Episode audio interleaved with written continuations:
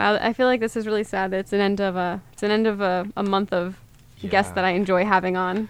We'll have wow, to do you're this more you didn't enjoy Listen, Trevor being on? I, hey, I enjoy all guests we have, everything, everything that's beautiful has a beginning and an ending. So if it didn't have an ending, it wouldn't be beautiful. but come back on for Mm. other episodes, would you? Definitely. Okay, definitely. cool. This Um, isn't a goodbye. It's, It's a- uh, see you later. There See we go.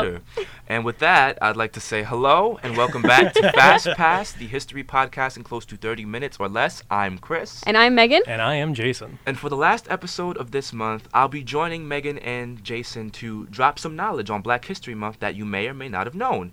Now, I'd like to preface this by saying this is a topic that I chose and that I've been ranting about forever. And if you know me, you know I tend to rant a lot, which is something I take pride in and have yet to officially trademark, which I call my legendary hashtag Chris Grant rants. And if you haven't heard one yet, you're in for quite the treat today. So, boom. The earliest American street gangs emerged at the end of the American Revolutionary War in the early 1780s. If I'm speculating, I would say that these were early forms of militias to protect themselves against future British invasions. Insert Beatles joke right here. Uh, but but gangs didn't become more serious until the early 1800s. The early gangs in America consisted of three main immigrant groups the English, the Irish, and the Germans, who all primarily lived in New York. However, these early gangs were not exclusively engaged in criminal activity. Their members often were employed as common laborers. Yeah. Now, these immigrant groups formed gangs in the Lower East Side of New York, known at the time as the Five Points area. Of these gangs were the Smiths Lee Gang, the Bowery Boys, and the Broadway Boys. All three were predominantly Irish immigrants. After the early 1820s, though, gangs began to focus on criminal activity, one example being the 40 Thieves. The thieves consisted primarily of Irish Americans who terrorized the Five Points neighborhood in 19th century Manhattan.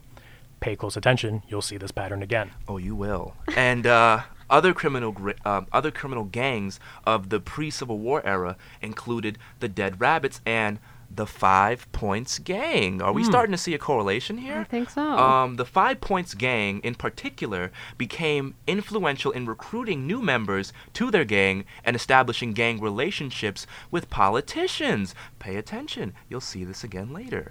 However, these early gangs reached their peak in the years immediately prior to the Civil War and largely, largely dissipated by the 1870s. During the late 1800s, newer gangs reemerged as a criminal force in the Northeast, and they developed themselves as new criminal enterprises in the American West and the Midwest. Meanwhile, Chinese immigrants began to form tongs. Tongs uh, were highly structured gangs involved in gambling and drug trafficking. These tongs were matched in strength by an emergent Italian group, uh, crime network, that became the American Mafia. Just like we were telling you previously about the early gangs of New York, it was during this early period of the 1900s where Chicago gangs grew, and those gangs connected themselves politically with local leaders. I told you it was coming back. It's back. Uh, European immigrant groups such as the Polish and Italians formed the core membership of Chicago gangs, while only 1% of those gangs were black, and by the 1930s, many of these immigrant dominated gangs largely died out. Now, let's move over to Los Angeles, whose early gangs were formed in the 1920s, and they were known as boy gangs. They were modeled on earlier social groups of Latino and Chicano men known as Palomilla.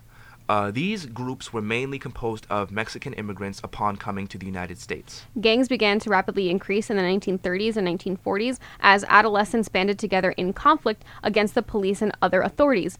Pay attention, you'll see this pattern again as well. Mm-hmm. Mm-hmm. Claiming territory was essential to these new Los Angeles gangs, and graffiti became an important part of marking said territory. Neighborhood identity and gang identity merged in ways unlike other parts of the United States.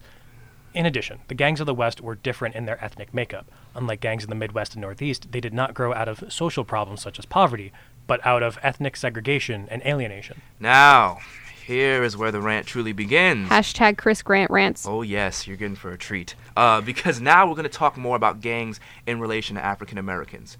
So, during the 1910s and 1920s, the Great Migration of more than 1 million blacks to the northern cities of America created large, extremely poor populations, and it also created an atmosphere conducive to gang formation.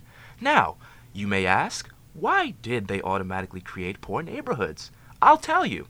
Because the Great Migration, um, during the Great Migration, a tactic called redlining came into effect. meaning these residents in these suburban neighborhoods created zones where blacks could and could not live by either denying them bank loans, insurance plans, or employment options, which caused these people to pack more into into more dense and lower income areas. And in places where they were able to build stable neighborhoods, i.e. Black Wall Street, shameless plug, the residents were harassed and the neighborhoods were soon burned to the ground. Fuck. And these newly developed black neighborhoods would more often than not be terrorized by outside white forces, which were all too common during the early 1900s in America, such as the New York City race riot of 1900s, prompting the creation of the Black Citizens Protective League, the Springfield, Ohio race riots of 1904 and 1906, mm. the Atlanta race riot of 1906, the Brownsville, Texas race riot of 1906. A lot went on during that year. The Pacific Coast Race Riot of 1907. The Springfield Race Riot of 1908. The nationwide Race Riot of 1910, following Jack Johnson becoming the heavyweight champion of the world. Now let's skip forward to the Red Summer of 1919, where seven race riots occurred that year. Then there's the Ocoee race riots, the Black Wall Street race riot of 1921, shameless plug again, and these aren't even all the massacres that occurred. I just didn't have the heart to look up any more because many of these cases, in many of these cases, hundreds of innocent black men, women, and children were slaughtered, most likely due to the false accusation of a black man raping a white woman. Look up Willie Brown if you want to see an extreme example of that. And just to be clear, when I say race riot, you know, most times than not, I mean the infiltration of white men into these black neighborhoods and the mass murder of black people within their own cities, within their own towns, and within their own houses. When you say infiltration of white men into black neighborhoods, can you elaborate what that means? Right. So, most times, because these black people were packed into the same neighborhood, into these ghettos, into these public housings, um, the white neighbors had an easy target when they when it came to you know where to find them. So, um, if they were becoming more wealthy or if they were doing something that these neighbors didn't like, um, the neighboring towns would, you know, come into these ghettos, come into these projects, and, you know, kill and Oh. burn the, the towns. I mean, it's like someone from Brooklyn Beach coming to Harlem and just going crazy and then going back to Brooklyn Beach. Like, that's how it went. That sounds less like an infiltration and more on like a like a full on fucking invasion. I mean, if yes, yes, It's you know, It sounds so fucked I mean, up. and it's it's scary because you know I I am a product of redlining. I was born in the projects. My family was born in the projects. So you know, if this didn't if this stuff didn't dissipate, you know, I Mhm. could have been a victim. Yeah. You know, so. Now where was I? um, um, yes, so I, I I was saying that the significant and rapid growth um, of the migration created large populations of black youth, and in response formed tension within these neighborhoods between the authorities and the youth, encouraging gang formation. For example, the Chicago race riot of 1919, which gangs of white youth terrorized the black community, forced black youth to respond by forming self protection groups. Now, post World War II sparked the Second Great Migration Yep. during the late 1940s, 1950s, mm-hmm. and 1960s. Black gangs such as the Devil's Disciples, the Black P-Stones, and the Vice Lords were formed during this time. Now, a little insight to the Second Great Migration. The first one was in response to the end of slavery and Jim Crow coming into effect and things such as that. The second Great Migration came along due to blacks finding better jobs working in factories up north rather than the, the declining rural laboring jobs of the south. Mm-hmm. But guess what happened to the blacks' living status as soon as they went up north? That's right, they got pushed right into the ghetto with the first group. And you see, the second Great Migration was actually more massive in people than the first. So this new influx of African Americans not only affected white populations, but it also affected the black population from the first Great Migration, living uh, living in these densely packed, poverty-stricken neighborhoods for over 30 years already. And like, imagine living in a closet and like 10 new people come in claiming to be cousin Ray Ray and Aunt Berta, and they said we're gonna move in. Guess what happens? More tension. Yeah, and by the late 1960s, the construction of public housing in Chicago allowed gangs to consolidate their power in these black neighborhoods. And the vice lords, P Stones, and gangster disciples adopted and controlled the drug trade in the area. These and others emerged as super gangs, with more than a thousand members Wow. each by the by the 1970s. thousand members That's a lot of each. My God. Yeah. Now, why would a huge influx of black gangs form during this period, you ask?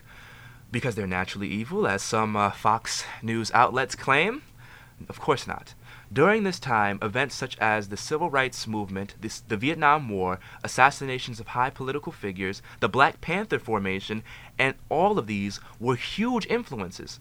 Anti black violence on part of white youths directly contributed to blacks forming self protection societies that transformed into black gangs by the late 1960s. Remember what I said about reoccurring themes? Huh? People were afraid and they felt they needed protection and money because, again, most of these people were forced into these poor neighborhoods, so they sought to gain money and power by any means necessary. Mm. Now, I've mentioned the Black Party. Uh, I mentioned the Black Panthers, and I'd like to di- dive a little bit deeper into who they were. Now, the Black Panther Party, originally called the Black Panther Party for Self Defense, was a revolutionary political organization founded by Bobby Seale and Huey Newton in October 1966 in Oakland, California.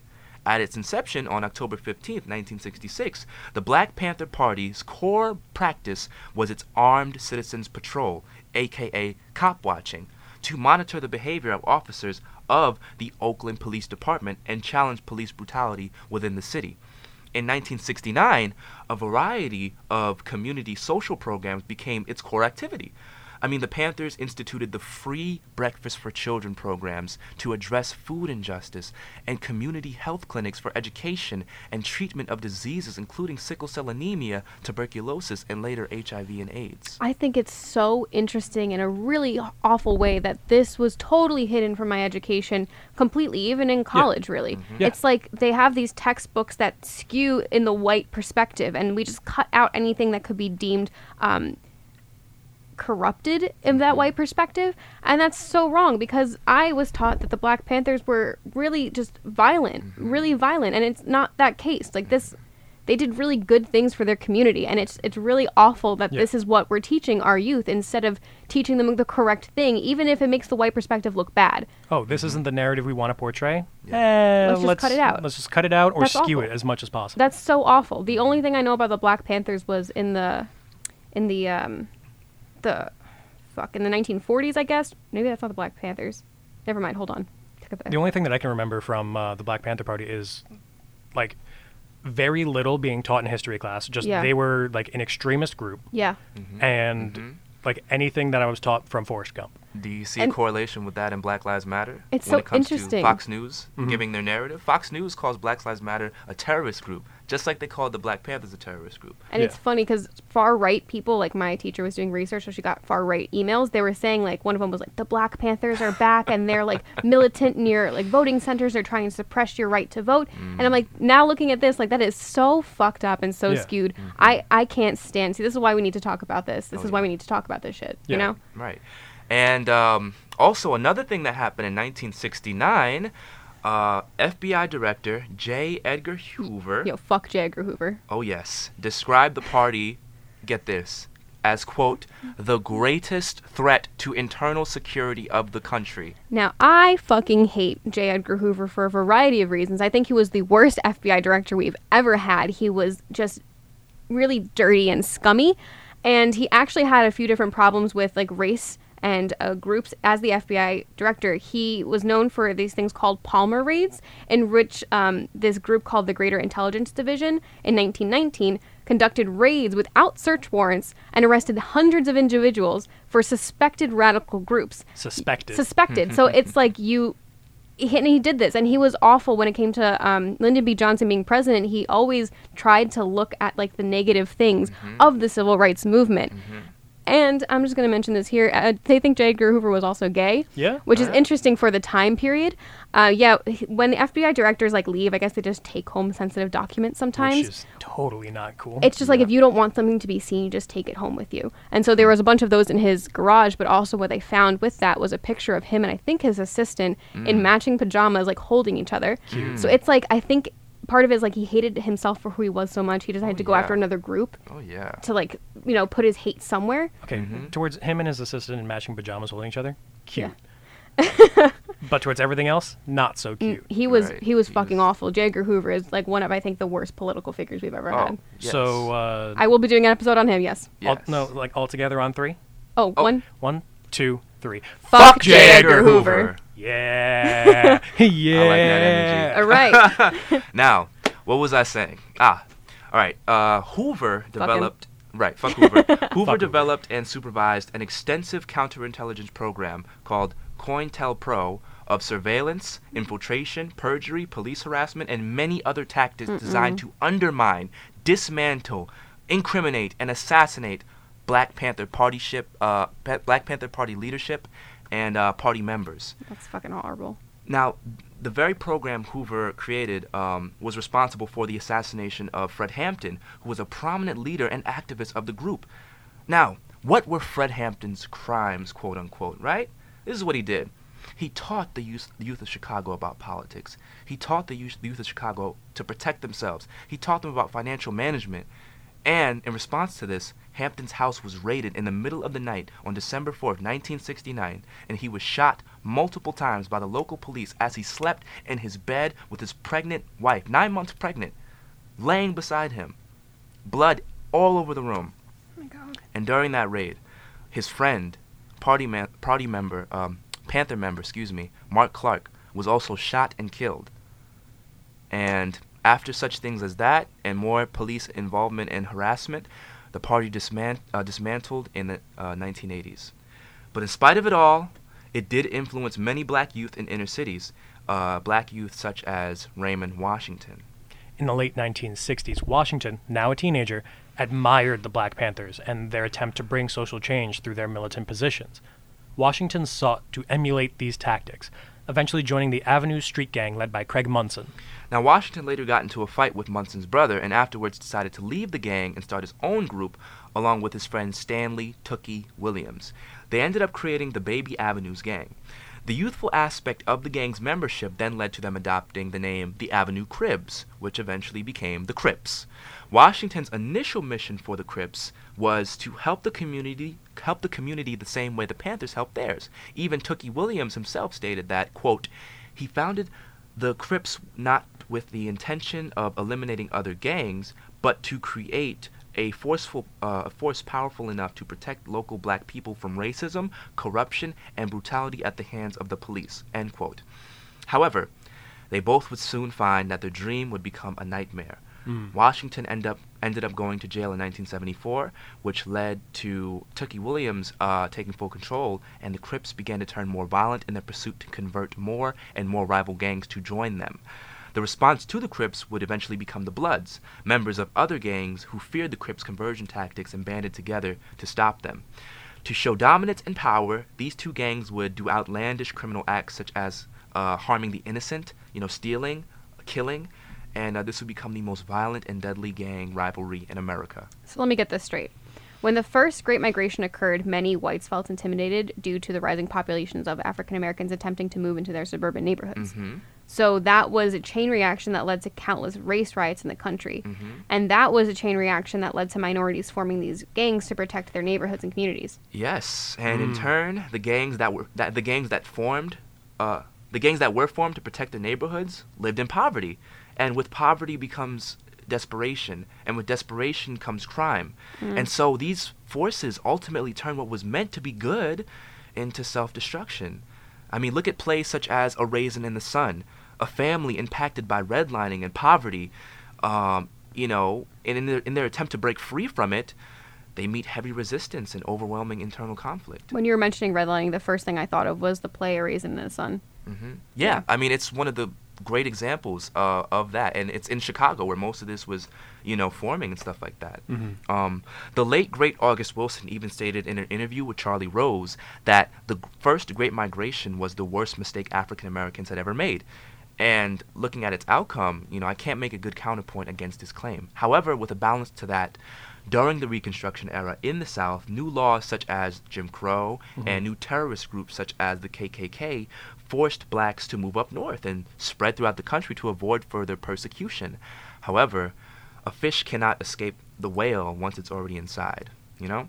Yeah. Now, gang versus gang violence can never have a clear cut origin story, but some OGs, such as OG Crip Monster Kody, tells us stories in like a YouTube video about how uh, a specific beef started between two rival gangs that still exist today. And to make a long story short, it all revolves around one petty incident creating another petty incident, which created a never ending cycle of revenge. And that's all that gang related activity is never ending cycles divulging from issues that could have been solved by simply walking away. Wow.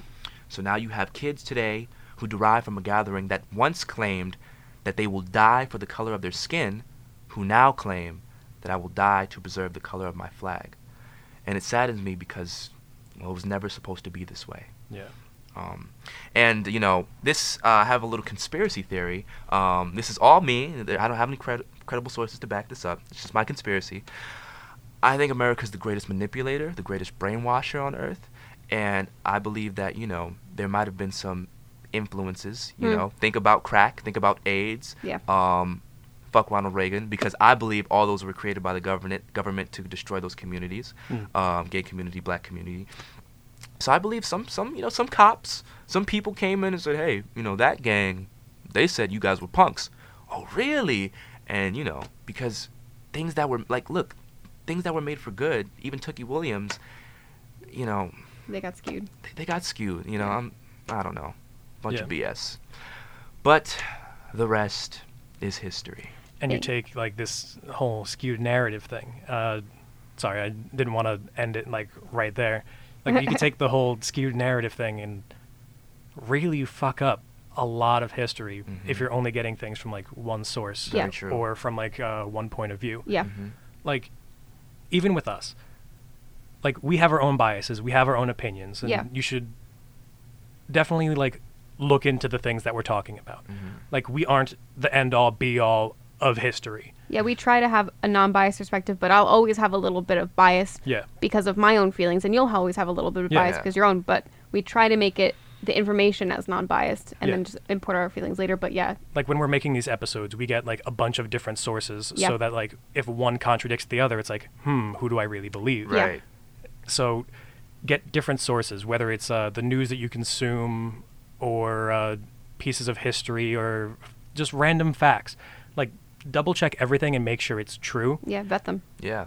Vet Learn your sources because like not everyone is credible, and not everyone is going to tell you the truth, and not everyone is going to tell you the unbiased truth. Yeah. Right.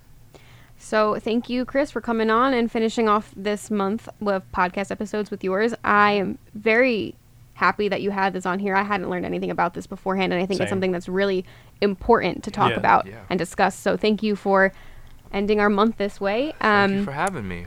Yeah, make sure to follow Chris Grant, the actor, on Instagram, and you know, um, we'll probably have him on for some more because we've really enjoyed our time together this month. Yeah. Yeah, it's Very cool. Yee yee. And until next time. Bye Bye bye. Oh, I didn't do the whole fuck. If you, damn it, I forgot to do Oh the whole shit! Our thing. entire outro that we completely forgot to I'll do. put that in here. If you'd like to, what do I say? If you'd like to request future episodes, you can DM us on Twitter at FastPass1 and follow us, please. I want to get more followers. Or you could email us at FastPassPodcast at gmail.com. If you want any sources for any of the episodes, you can also email us or DM us. We have them, and some are even in MLA format. So, what about that? And mm. until next time, Bye bye.